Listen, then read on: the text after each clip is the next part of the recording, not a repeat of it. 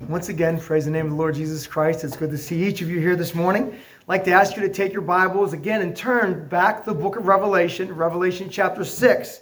What I hope to do this morning by the grace of God is to work through this passage of Scripture in such a way as to convey to you what we see on the page itself by way of the unfolding of the seals of, our, of the scroll that our Lord Jesus Christ has taken from the hand of the Father.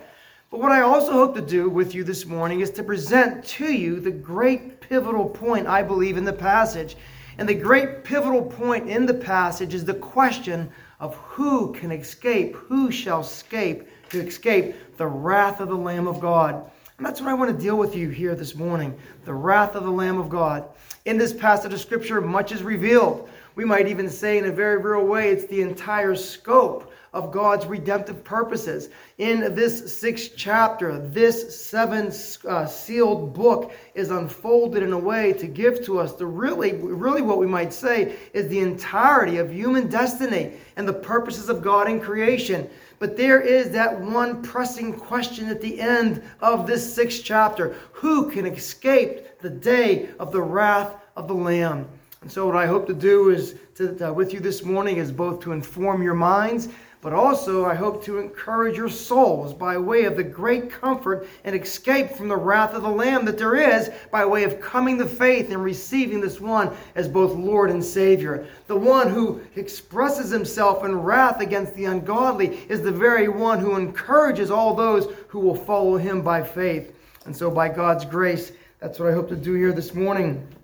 Again, please take your Bibles and we'll turn to Revelation, the sixth chapter and we'll read the chapter in its entirety. Revelation chapter 6, verses 1 through 17. Please hear the word of God. And I saw when the Lamb opened one of the seals, I heard, as it were, the noise of thunder. And one of the four beasts saying, Come and see. And I saw, and behold, a white horse, and he that sat on him had a bow, and a crown was given unto him, and he went forth conquering and to conquer. And when he had opened the second seal, I heard the second beast say, Come and see. And there went out another horse that was red, and power was given to him that sat thereon to make peace, to take peace from the earth, and that they should kill one another, and that there was given unto him a great sword. And when he had opened the third seal, I heard the third beast say, Come and see. And I beheld, and lo, a black horse and he that sat on him had a pair of balances in his hand. And I heard the voice in the midst of the four beasts say, A measure of wheat for a penny, and three measures of barley for a penny, and see thou hurt not the oil and the wine. And when he had opened the fourth seal, I heard the voice of the fourth beast say, Come and see. And I looked, and behold, a pale horse, and the name that sat on him was Death, and hell followed with him and power was given unto them over the fourth part of the earth to kill with the sword, and with hunger, and with death, and the beast of the earth.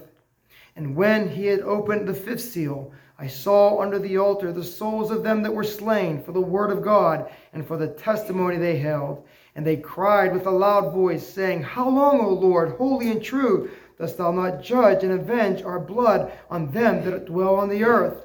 And white robes were given unto every one of them and it was said unto them that they should rest yet for a little season until their fellow servants also and their brethren that should be killed as they were should be fulfilled. And I beheld when he had opened the sixth seal, and lo, there was a great earthquake, and the sun became black as sackcloth of hair, and the moon became as blood, and the stars of the heaven fell to the earth, even the fig, even as a fig tree casteth her untimely figs when she is shaken of a mighty wind. And the heaven departed as a scroll when it is rolled together, and every mountain and island were moved out of their places. And the kings of the earth, and the great men, and the rich men, and the chief captains, and the mighty men, and every bondman, and every free man hid themselves in the dens and in the rocks of the mountains. And they said to the mountains and to the rocks, Fall on us, and hide us from the face of him that sitteth on the throne, and from the wrath of the Lamb. For the great day of his wrath is come, and who shall be able to stand. Well, here is a passage of Scripture that has much before us. much before us by way of uh, questions as to what is going on in this passage of Scripture and what is being revealed. And in a very real way, so oftentimes when we read this passage of Scripture or this book of Revelation, these matters of chronology really come to the forefront. These matters of how God will do uh, his, his, how God will perform his will on the earth really come to our attention.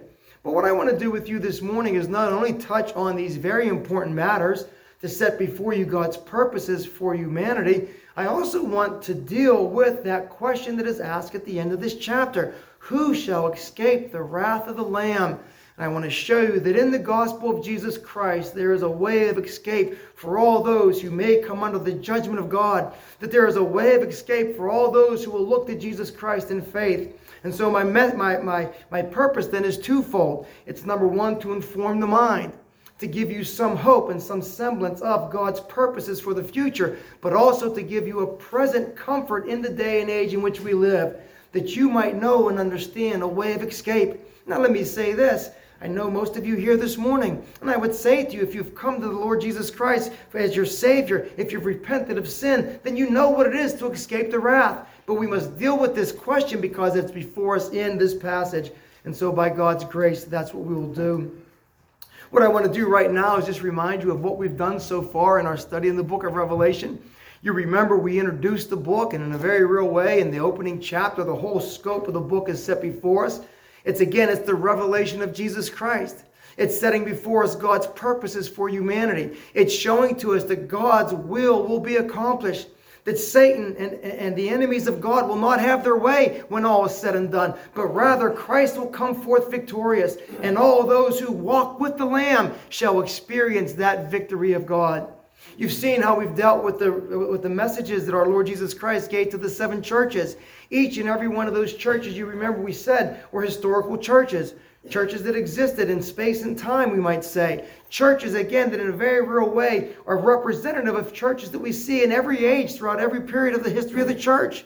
Many take these seven churches as being representative of seven eras in church history. I think a better way to understand that is to see these churches as number one, historical, but also these churches as pointing to characteristics that are true of every church, or I'm sorry, I should say it this way true of, of, of, of any church throughout the ages of the church. And so, again, there are lukewarm churches. There are churches that are orthodox but cold. There are churches that are suffering persecution. Each and every age has churches like we see here in this, uh, in the uh, second and third chapter of the book of Revelation. I would also say this to you that the characteristics that we find in uh, Revelation chapter 2 and 3 of the churches are characteristics that we see in Christians as well. There are Christians in our day, again, who love the Lord Jesus Christ and who are willing to suffer for him. There are Christians in our day, sadly, who are lukewarm. There are Christians in our day who are being challenged in many ways.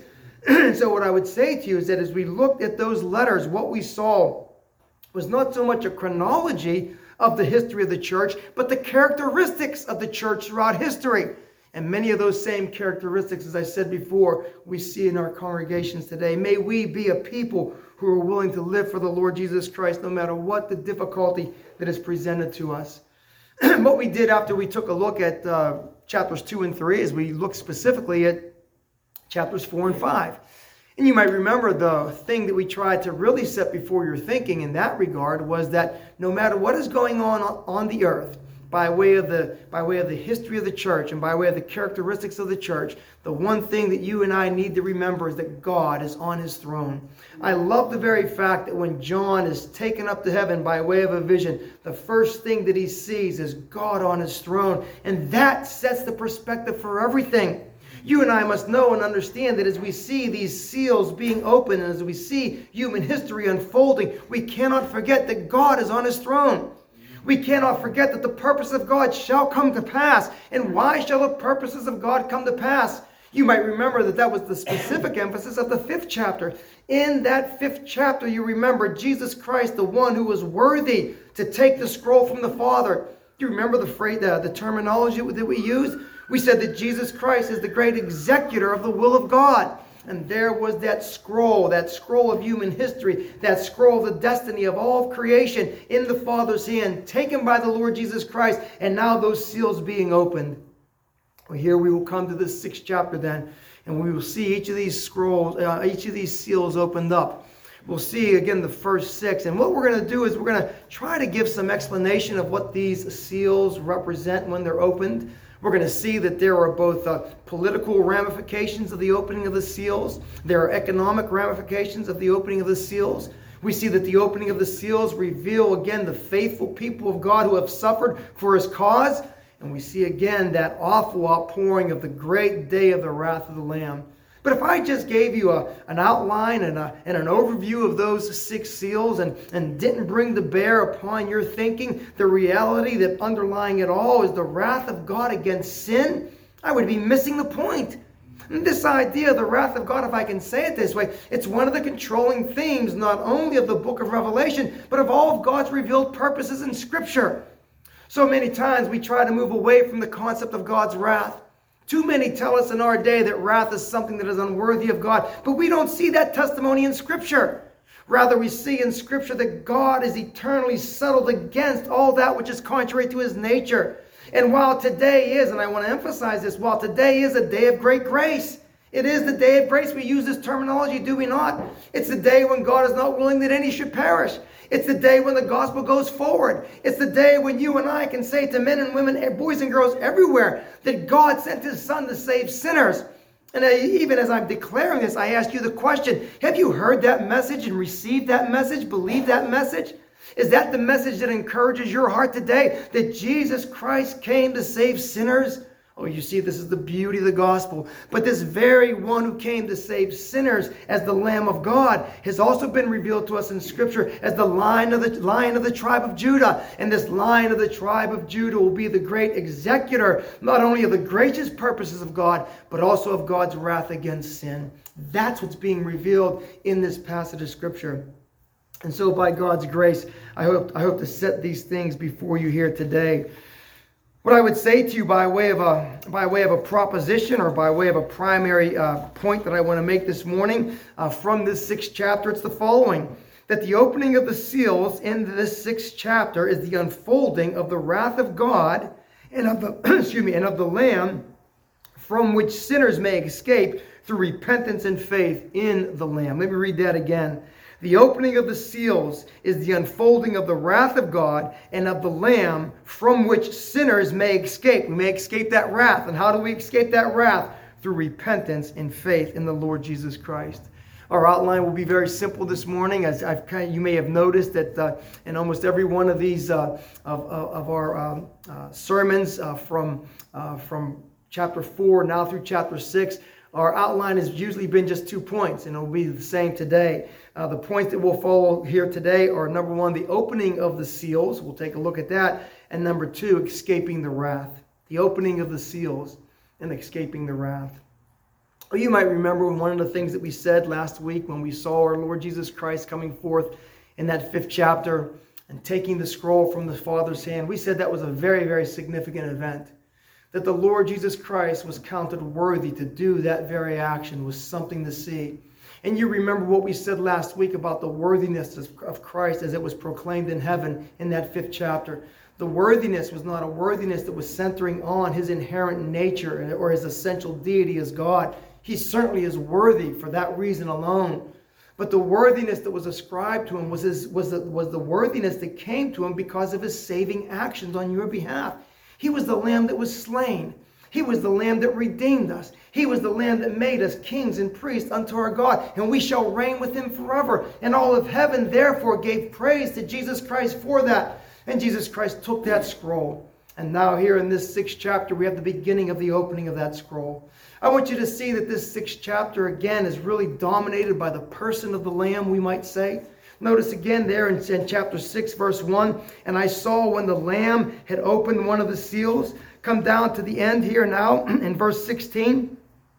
And, and uh, in verse 16, in, in, the latter part of the verse, and from the wrath of the Lamb, the great day of his wrath is come. The Lamb, in a very real way, bookends this entire sixth chapter. And so everything that we see about in this sixth chapter is all filtered through the work and the person of our Lord Jesus Christ.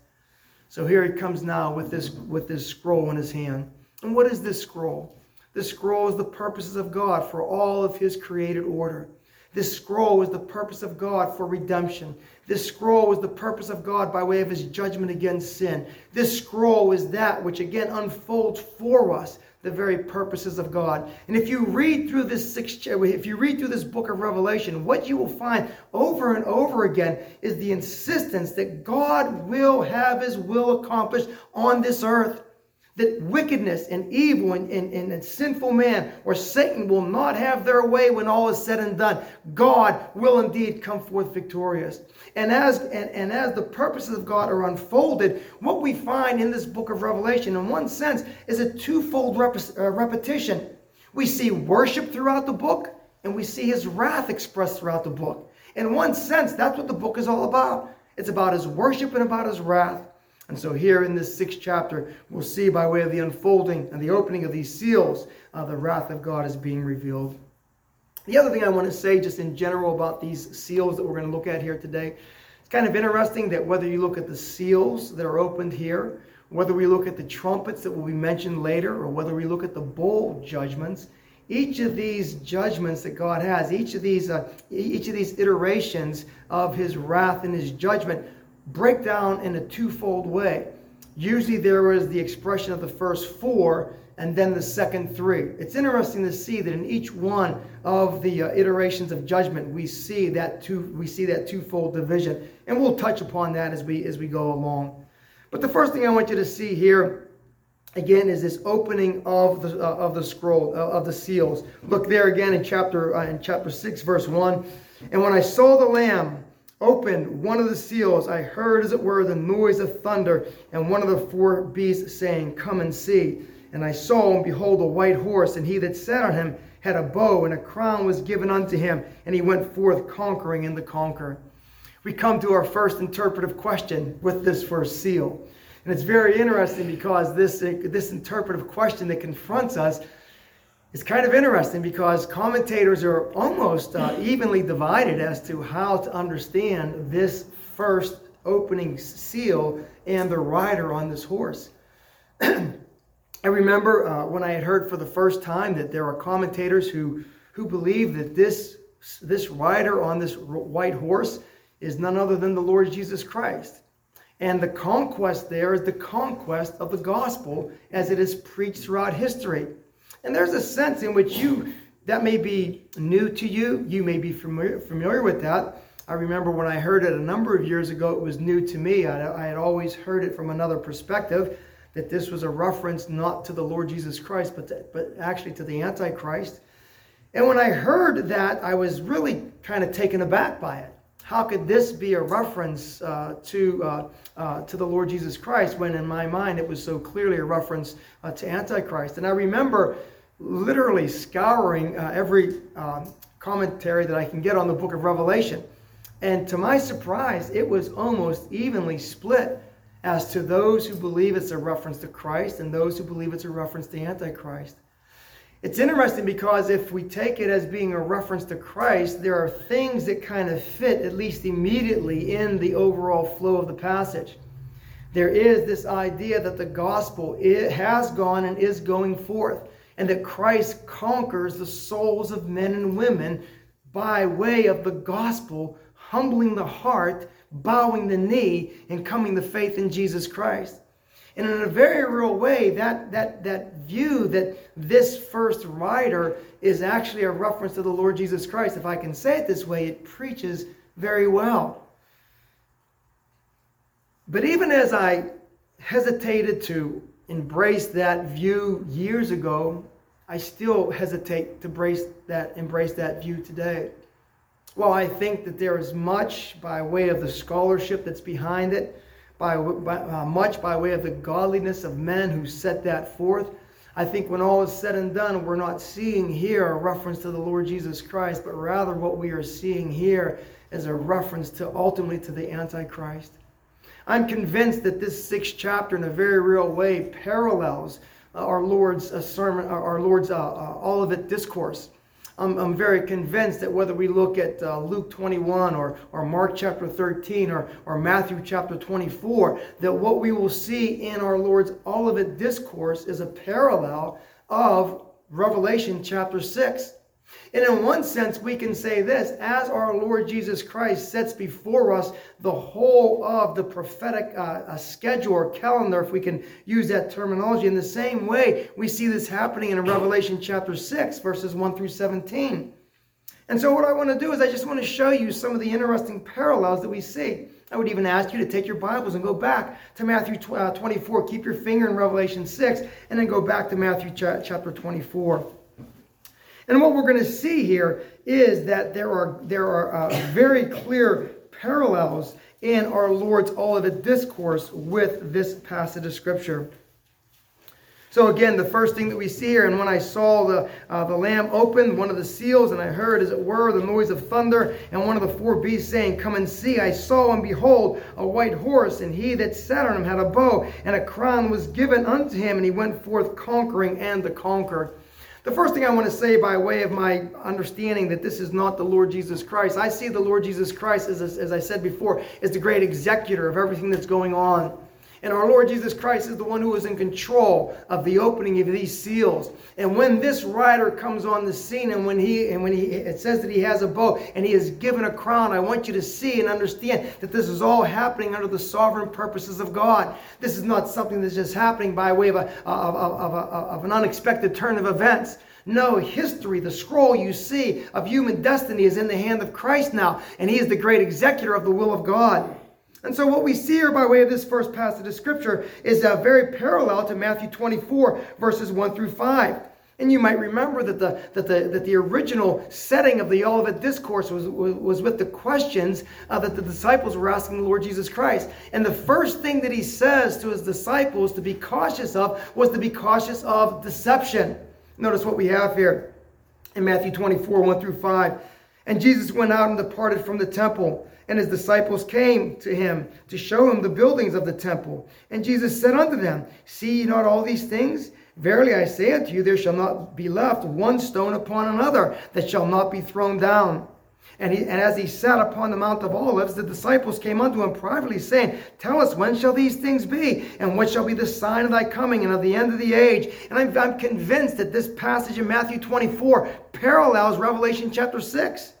And notice what we have here in verse 4, what Jesus said. And Jesus answered and said unto them, Take heed that no man deceives you, for many shall come in my name, saying, I am Christ, and shall deceive many. I'm convinced that in this opening of the first seal, we see a parallel of what our Lord Jesus Christ was saying here. This coming peace on the earth is not a true peace, it's a false peace. It's not a peace that Christ offers through the gospel, it's a peace that Antichrist offers by way of deception. And isn't this one of the great things that we must be aware aware of as we go even through our own present day. The reality of deception that's before us, the subtlety of arguments against the gospel, the way in which wickedness is put, puts on the, the robe or the dress of what is right and what is good and what is righteous. And we're confronted by way of a, of a, of a culture that would look down or, or, or, or, or, or, uh, or accuse us of, uh, of, of mannerisms or, or of actions that, that, that are unrighteous because we take a stand for righteousness.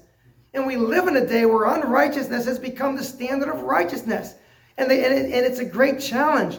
Churches, again, by, by, by, by, by, the, by the numbers, are being swept up, swept up into this new morality that has nothing to do with the gospel of Jesus Christ. And so, again, I do believe that what we see here in this first in this first opening of the seal is this is the deception that comes upon uh, uh, that comes upon humanity as a whole uh, through the through the uh, uh, through the instrumentality of the antichrist. And so that's how i understand this first seal the way I see the second seal, notice again, we go on, and when he had opened the second seal, I heard the second beast say, Come and see. And there went out another horse that was red, and, the, and power was given to him that sat thereon to take peace from the earth, that they should kill one another. And there was given unto him a great sword. Well, again, this is uh, these, uh, these, uh, these these quote unquote these four horsemen of the apocalypse are, are very well known in, uh, in, in, in, in, in, the, in the public conscience. And what we see here now is a, is a taking away of this false peace that was first given. And there is now granted to this second horseman the ability to make war and the ability to take away peace. And I think again, as we keep with uh, if we keep with Matthew chapter uh, 24 and verses 6 and 7, our Lord says this after he warns of the deception. He says the following. Notice again in Matthew 24 verses 6 and 7. And ye shall hear of and ye shall hear of wars and rumors of wars. See that ye be not troubled, for all these things must come to pass, and the end is not yet. For, king, for nation shall rise against nation, and kingdom against kingdom, and there shall be famines and pestilences and earthquakes in divers places. And what we see again in this 24th chapter, and it's the same whether we look in whether we look in, in Mark 13 or in Luke 21, we see this parallel between the unfolding of, of human destiny in Revelation chapter 6 and the unfolding of human destiny as we see it in, in Mark 20 and Matthew chapter 24. And so these same things are there we see in our day and we've seen throughout human history again the, the, this, uh, the, the predominance of, of, of, aggression and war. We've seen so many individuals uh, uh, just slaughtered by, by, by, by, by, the, by the multitudes uh, in the whole reality of human conflict and war. And so what we see there is the second seal. Now I have to say something here. One of the ways in which I understand the overall uh, implication of the book of Revelation is that I don't see uh, the seals being unfolded over a long period of time. There are some that see it that way.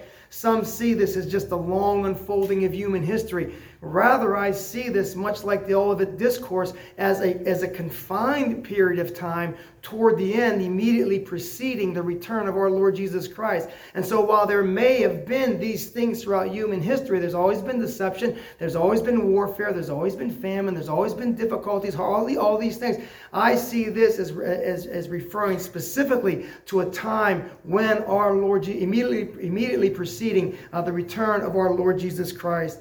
And so again, the second seal is open, and that second seal is marked by great bloodshed and great warfare. The third uh, seal that we see open is in verses 5 and 6. And when he had opened the third seal, I heard, one, I heard the third beast uh, say, Come and see. And I beheld, and lo, a black horse and he that sat on him had a pair of balances in his hand. And I heard a voice in the midst of the four beasts saying, A measure of wheat for a penny, and three measures of barley for a penny. And see that thou hurt not the oil and the wine.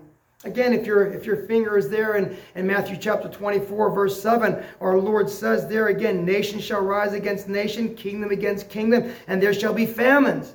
And so again, the parallel that we see running through these two passages of scripture and it's again very understandable to see. We, we've seen this in human history. It will be a particular feature of the end of time, but we've seen it both in human history and we forecast it for the end of time when, not, when there will not only be war, but following war there shall be these famines. It's very interesting the way that famine is pictured here. This black horse rider, uh, this one who has a pair of scales in his hands. And the idea here now is this everything is measured out.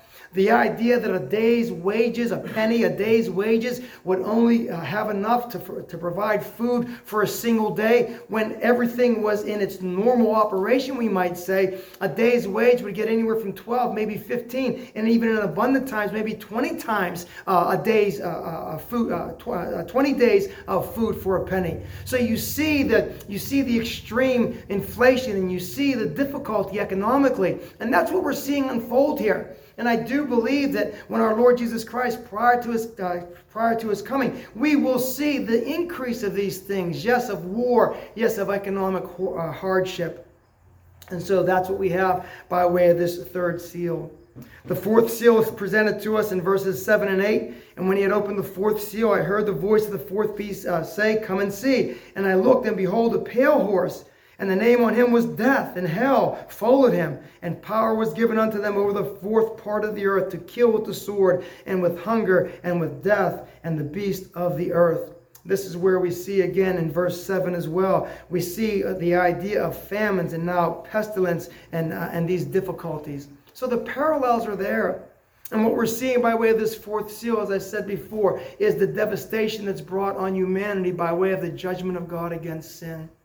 As I said before, we see this throughout human history. These things repeat themselves over and over again. But just prior to the coming of our Lord Jesus Christ, I am convinced that these things will really be brought into focus by way of our perspective and being able to see and understand these things.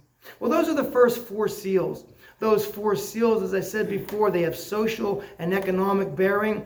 You talk to some people today, and they, they will tell you that everything is all about the, what happens socially and economically. Well, I want you to see and understand that our Lord Jesus Christ is the Lamb of God who is the Lord of history as well. And everything that happens by way of the, the, the, the progress of history is all bound up in the hand of our Lord Jesus Christ. So there's first four seals. We come to the fifth seal now, and I think the fifth seal is interesting because the fifth seal takes us into heaven. It's not, the, it's not the events of what's happening on the earth, it's what we see in heaven. And notice what we have here in verse uh, in verses uh, six uh, and verses nine through eleven. And when he op- and when he had opened the fifth seal, I saw under the altar the souls of them that were slain for the word of God and for the testimony that they held that, they, that they held. And they cried out with a loud voice, saying, How long, O Lord, holy and true, dost thou not judge and avenge our blood on them that dwell on the earth? Here we have the persecuted church. Here we have the saints that have been persecuted. And yes, there have been individuals throughout the history of the church that have suffered for the cause of God. Did you see the reason why they were persecuted? They were persecuted for the word of God. What is it in sinful what is it in sinful man that hates the word of God? What is it in sinful humanity that must that must work so much against the word of God? And why is it that when you are confronted with these things, the word of God just sinks deep in down in you and there's a sense in which you cannot leave off God's word? You see it's the work of the spirit of God effectively in your heart. But here we see again this great, uh, this, this, this, this, this great uh, revealing of those who have given their lives for the cause of Christ. Matthew chapter 24, verse 9 reads as follows Then they shall deliver you up to be afflicted, and they shall kill you, and ye shall be hated of all nations for my name's sake. You see, these things, again, have happened throughout human history, and these things will come to a head just prior to the return of our Lord Jesus Christ. Many believe that, when, and I am of this, I'm of this school of thought. Many, many believe that in this uh, sixth chapter uh, we have the beginning of the great uh, tribulation. I would see that. I would agree with that there. And so that's why I said before that while these things have all happened throughout the course of human history, we're seeing here really a concentrated, a concentrated uh, uh, unveiling of what's going to happen uh, prior to the return of our Lord Jesus Christ. And so again, it's interesting that these things are happening in heaven. This is, a, this is revealing not so much what's going on the earth, although on the earth these men, these, these men, these boys, these girls, these women have been slain for the cause of Christ on earth, but they're there with, they're there with Christ in heaven. And that, that designation of them being under the altar, it speaks again of their privileged place. Christ does not, again, think it an insignificant thing should you shed your blood for his cause. Christ does not see it as some small thing that you should suffer reproach for his name. Christ again identifies with his people. And even in this time when, when everything is coming to a head, our Lord Jesus Christ reminds these ones that there are still those who have to be faithful to Christ unto death.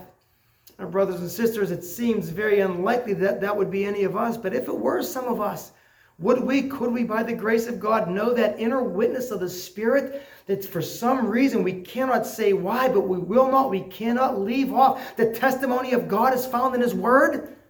What is it? Maybe you've experienced these things. We read of individuals who have been martyred for the cause of Christ or, or, or, or, had suffered severely for the cause of Christ. And of course, the ones who were not martyred, but the ones who came through it, they, they, they revealed how that God carried them through the whole time. That there was a sense that after a certain point of the difficulty and the pain and the hardship, God just lifted them above it and seemed to carry them through. God is able to do that. And so again, here we see these ones being faithful for the cause of Christ, paralleling what our Lord says there in Matthew 24. Well, now we come to the sixth seal. And the sixth seal is given the most uh, is given the most space, we might say. And look what we see here in verses 12 through 17. And I beheld when he had opened the sixth seal, and lo, there was a great earthquake, and the sun became black as sackcloth of hair, and the moon became blood, and the stars of heaven fell unto the earth, even as a fig tree casts her untimely figs when she is shaken by a mighty wind. And the heaven departed as a scroll when it is rolled together, and every mountain and island were moved out of their places. And the kings of the earth, and the great men, and the rich men, and the chief captains, and mighty men, and every bondman, and every free man hid themselves in dens, in the rocks, and the mountains, and they said to the mountains and to the rocks, Fall on us and hide us from the face of him that sits on the throne and from the wrath of the Lamb. For the great day of his wrath, your translations may say, the great day of their wrath has come, and who shall be able to stand? Well, this parallels as well what we see in Matthew chapter 24, verses 29 and 30. Immediately after the tribulation of those days shall the sun be darkened, the moon shall not give her light, the stars shall fall from heaven, and the powers of the heaven shall be shaken. And then shall appear the sign of the Son of Man in heaven. And then shall the tribes of the earth mourn, and they shall see the Son of Man coming in the clouds of heaven with power and great glory. As I said before, I really believe that Matthew chapter 24 and, and Revelation chapter 6, they parallel one another. And in a very real way, Matthew 24 can be used as a key for us to understand understand what is happening there in Revelation uh, chapter 6. But what I want you to see here particularly is notice again the woe that these men express. What they look to and what they see is this sixth seal opening up is the great day of the wrath of Almighty God, the great day of his wrath. I want you to make sure that you see that. Because you cannot read through the book of Revelation and escape this idea of the wrath of God against wickedness and against sin. 13 times in the book of Revelation, the wrath of God or the wrath of the Lamb is mentioned. Over and over again, what we see, and I find it beautiful that, that there is this, this, this, this exchange throughout the book of Revelation. On the one hand, we see the worship of God, on the other hand, we see the wrath of God being expressed the worship of God by the way of the people of God and by way of, uh, again, the, the righteous angels, those who have, uh, those individual souls who have been redeemed, and on the earth, those who follow the, uh, the beast and, and, and, and receive his mark. Again, there is great wrath poured out upon them. And what this book of Revelation does, it brings to a very, a very close uh, point of focus the reality of where our soul lies. Will we express loyalty with Christ or will we rebel against Christ? If we express loyalty to Christ, we will be among those who, who, are, who are there worshiping. If we rebel against Christ, we will be among those who receive his wrath. Oh, you see, everything is brought into this stark contrast in this book of Revelation. And so here again, we have this. Did you notice again the, the things that we see here? Notice some of the specifics here, uh, not only by way of the, the of, of what's happening in the in the uh, in, in, the in, in, the created order. I behold the I beheld the sixth seal, and there was a great earthquake. We often see this uh, by way of the judgments of God. The sun became black as sackcloth. Again, these are all very familiar uh, uh, things that happen when we see the judgment of God being spoken about uh, the stars of heaven falling. But what we see really, and what I want you to focus on, is in verse 15. All of humanity is taken up by way of what's happening here. No one escapes. Verse 15, and the kings of the earth, and the great men, and the rich men, and the chief captains, and the mighty men, and every, and every bondman, and every freeman hid themselves. In other words, this is something that happens to all of humanity. And what's significant about this is that there seems to be an emphasis on what we might call the, the, the, upper classes of society the kings, the rich men, the mighty men, the captains. And what we see is that these men, with all their wherewithal, are not able to escape the wrath of the Lamb. These men, with all their riches, and these men, with all their influence and all their power, are not able to escape the wrath of the Lamb.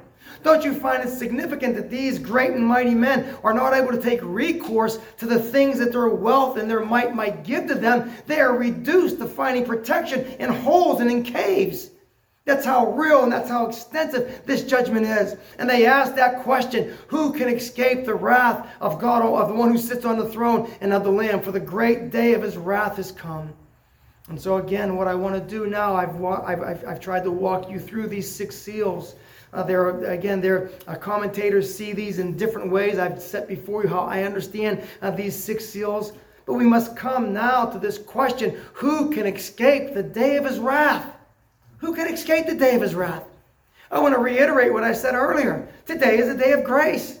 Well, there are great passages of Scripture that inform us as to how we engage society as a whole.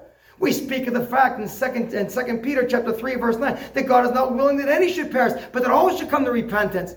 We speak of great passages of scripture like in Romans chapter 2, uh, verse 4, how that God's goodness leads us to repentance. We make much of the grace of God in Jesus Christ. But it's not, if I can say it this way, it's not an undefined grace. It's, it's, not, it's not an undefined grace. It's a grace, again, that has its limits within the gospel. And that's why we preach the gospel. And don't ask me why we're hated for preaching the very thing that gives to men and women the ability to escape this awful wrath. But there is hostility to it. But we preach it anyway. Why? Because today is the day of God's today is the day of God's grace, and we make much of that. We would even say this uh, concerning the idea of his, uh, of, of his wrath. His wrath again is is uh, who can who can understand the, the, the the nature and the depth of his wrath. But oh, how much more his love and his grace, in a sense, go, goes even deeper than that. And so we make much of this day of grace that we are in, but we do not leave off the reality of a coming day of wrath. There's, if I can say it this way, I may be speaking beyond what I'm able to speak of, but it's my fear in our day that we have lost this element of the gospel that's so important. You say wrath is important in the gospel? It most certainly is. Paul cannot begin the great exposition of the gospel of Jesus Christ in the book of Romans apart from mentioning the wrath of God. For the wrath of God is revealed from heaven against all ungodliness and unrighteousness of men. And it's only then that he goes into his great exposition of the saving work of Jesus Christ. The good news is good news because God's wrath is against sin. And I ask you the question how do you stand? Where do you stand? Do you see again this world and all of its pleasures? Do you see this world again as that which is uh, by way of its by, by, by way of its mindset, by way of its uh, by, by way of its thinking? Is that what is that what captures your, your thinking? Or do you see in the gospel of Jesus Christ not only a beauty but an, but an unescapable logic of love? That God so loved sinners, you and me, that he gave his only begotten Son. He poured out his wrath on his Son in order that he might show his mercy and grace upon us. Oh, yes, we make much of the day of grace, but we must mention the day of wrath. We must mention it for at least two reasons. Number one, we must mention the day of wrath because it's here in the text of Scripture. We must, number two, mention the day of wrath because I believe that within human nature there is a reality, there is a knowing reality that they know that one day they must face this, good, this judge. And so we speak much then about this. So, what is this wrath? Well, as I said before, the wrath of God, we might define it like this, or we might at least say this by way of a preface that the wrath of God is not his unhinged uh, rage against something he doesn't like. His wrath is in no way like a human wrath. It's not marked by, the, by, by, by some of the flaws of, of, human, uh, by, of human emotion and, and human nature but rather wrath is a perfection of his being. Wrath is that in God which is eternally and settled, which is eternally settled against all that which is contrary to his nature and all that which would bring harm to his creatures. So God again has this element of wrath in him. It's not this. It's not something that's uncontrollable. It's not something again that uh, that, that God loses uh, uh, uh, his his ability to handle. It is his purposeful and settled opposition to all that which is contrary to his to, to his holy nature. And because of that, this wrath again is not just mechanical. We might say his wrath is personal. God, God again takes wrath against sin. And so, this idea of the wrath, and it's interesting that in the book of Revelation, we see both a reference to the wrath of God Almighty and to the wrath of the Lamb. And here again, the emphasis is on both there uh, the wrath of God Almighty, the one who sits on the throne, and the wrath of the Lamb.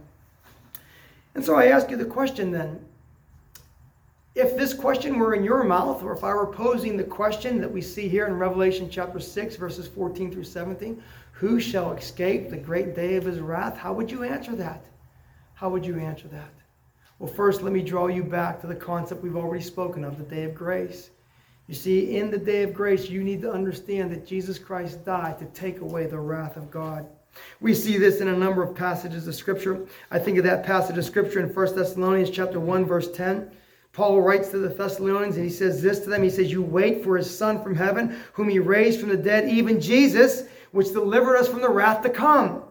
Do you know that the scripture speaks about the wrath, which is a which is a present, abiding reality?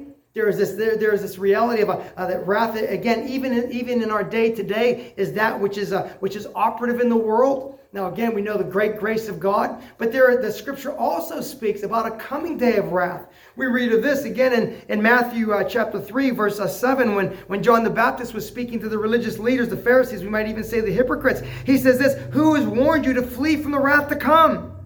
Again, in uh, uh, uh the passage that I already quoted from Paul, he's delivered us from the wrath to come. Romans, Revelation chapter 6 speaks about this wrath which is to come. And how do we escape it? Well, the first thing I want you to be aware of, even before I get into the details of that, I want you to be aware of that if you are in Christ this morning, you need not fear what the great kings of the earth fear, what the mighty captains fear, fear what, the, what the significant fear, what every class of humanity fears. You need not fear that. Why? Because in and through Jesus Christ, the wrath is taken away. I think of passages that speak about the fear that's, uh, that's related to, to the concept of the coming wrath of God. Passages like Luke 21, which is again the Olivet discourse as we have it in Luke, uh, Luke 21, verse 26. Men's heart failing them for fear. There's these individuals here in Revelation chapter 6, and they're fearful. Their, their, their, their anxiety is undoing them. Some of us might know what it is to be gripped with that kind of, well, maybe not that this degree of fear, but we know what it is to, to have this fear, this anxiety gripping us and oh, what, what anxiety that will be. And so again, this idea, you must understand when, uh, when, when, whenever there was the first introduction of sin in the humanity, that's the first time we see anything by way of, by way of fear or anxiety. When sin was introduced into the human condition by way of Adam's sin, that's the first time we see fear or anxiety. In Genesis 3, verse 10, again, God is questioning Adam. And, and, and, and the, the 10th verse says as follows And I heard, I heard thy voice in the garden, and I was afraid because I was naked. And I hid my. We never have any reference of fear in the scripture before sin was introduced. And I'm saying to you, a clear conscience before God calms all fears. And these great men of the earth, these significant ones, these ones, the powerful and the mighty, yes, even the yes, even uh, even the lesser, the, uh, the, uh, the, the bond and the and, and, and the free. Again, their hearts gripping them for fear. Or oh, you, you see and you understand that by way of the grace of our Lord Jesus Christ, you don't need the fear what the great, but what the unsaved men and women of this world fear. They fear the coming wrath of God. You need not fear that. And why is that? You need not fear that because the Lord Jesus Christ has come forth on your behalf. And he has borne the wrath of God on the cross. And so here I am saying that the question is who shall save us from the wrath of the Lamb? And I'm saying to you that if you're in Christ, you need not ask that question. You've been saved from the wrath of God through faith in Jesus Christ. Christ took your wrath that your sin deserved. But I must press this upon you and I must ask you this question. Do you know, do you know with a certainty that you are not among those who asked the question in the sixth chapter of Revelation? Do you know of a certainty that Jesus Christ has died for your sins? And what I want to do is I want to use what we've already uncovered in the book of Revelation to, to press this upon you. We want to use this, and again, if I can say it this way, as a, as a passage of scripture whereby our souls and our consciences will be examined here today.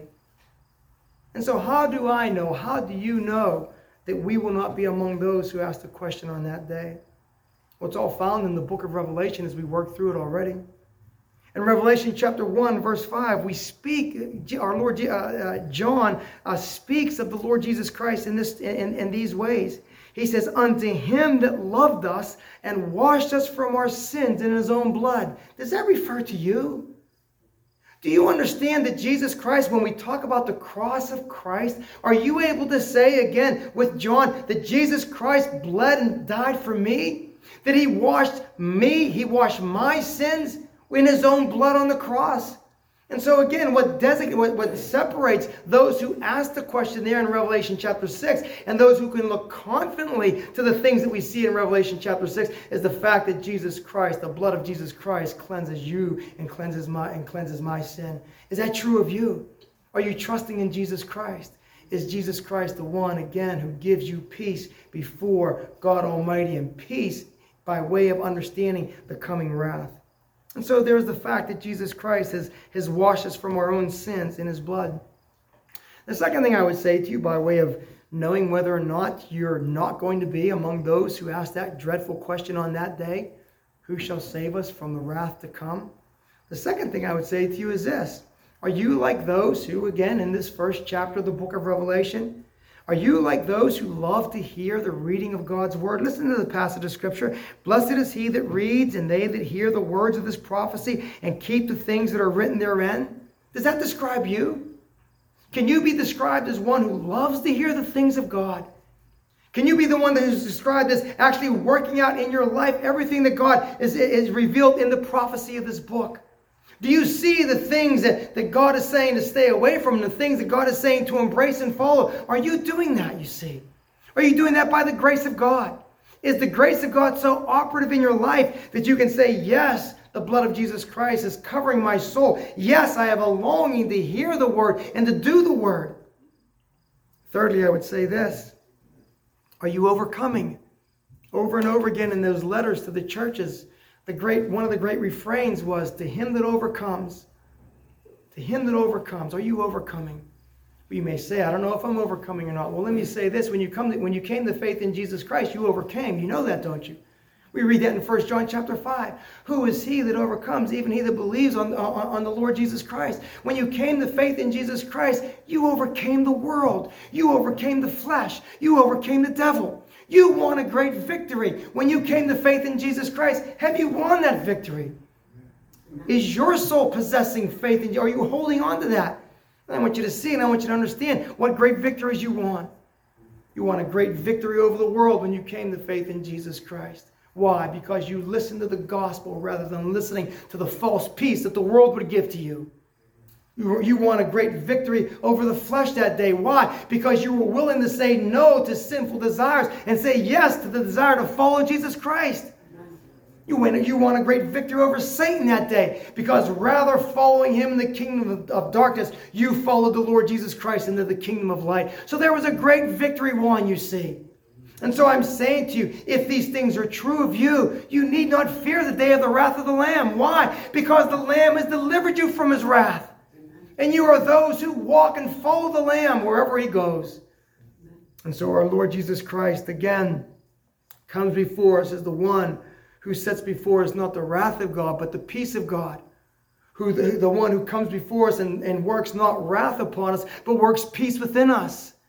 Oh, you see the sixth chapter of the book of Revelation. Yes, we can get into everything by way of prophecy and chronology, and we have to do these things. I would be I would not be handling the, the, the, passage correctly if I was not trying to bring to your attention this unfolding of the purposes of God. That great scroll of human destiny, that great scroll wherein we have everything by way of the purposes of God unfolded. But all these things must come down not just to our mind, but to our hearts and souls. Where do we stand before this awfully holy God? And I hope and I pray by way of the preaching of the gospel, by way of the presentation of the gospel here this morning, I hope and I pray that each and every one of us are resting in Jesus Christ. So you see, you won this great you won a great victory when you came to faith in Jesus Christ. And I want you to know and understand that this great victory you won was not a victory that you worked up in yourself. Do you know that? Do you understand that? In a very real way, we say about the, the salvation of our souls, where our Lord Jesus Christ says to his disciples, He says, You did not choose me, but I chose you and ordained you that you might bring forth fruit. Well, Jesus chose, Jesus, the Lord Jesus Christ put this great grace in your soul to be able to say no to the world and yes to Christ, to be able to say no to the flesh and yes to Christ, to be able to say no to the devil and yes to Christ. You did these, you said these things. Why? Because Christ first loved you. First John chapter 4, verse 19. So then, my brothers and sisters, I just close this out and with three final points. Number one, let me say this do not let this present day of grace cause you to forget or to doubt a future day of wrath. You understand? We make much of the gospel. We would be wrong if we didn't. We preach the gospel, we proclaim the gospel, we hold out the gospel to sinners everywhere. But in the preaching of the gospel, our gospel must not be short, uh, must not be truncated. We must not cut it short. We must say that the gospel is God's purpose is to save, even while, even because He is making known His wrath against all unrighteousness and all ungodliness of men. It's comprehensive, you see. But the gospel answers to all these things. So do not let the present day of grace cause you to forget or to doubt the day of future wrath. Secondly, remember that the scroll of destiny is in the hand of the worthy Lamb, and that he and not wicked men or Satan control the present or the future. That's a challenge for us sometimes, isn't it? We see wicked men, we see all their machinations, we see how they're able to turn this, how it seems in our day that a, that, that a lie is just as common as a penny in our day. And there's lies that, that, that go across the board from those who are supposed to be trusted. Lies, one after another. And we think to ourselves, who should we listen to? Can I say it to you? Listen to the word of God. Hear what the Spirit of God says in the word and follow that.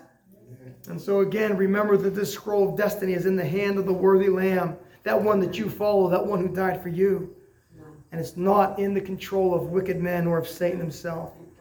And then, thirdly, remember this all those who follow the Lamb shall be freed from the wrath of the Lamb.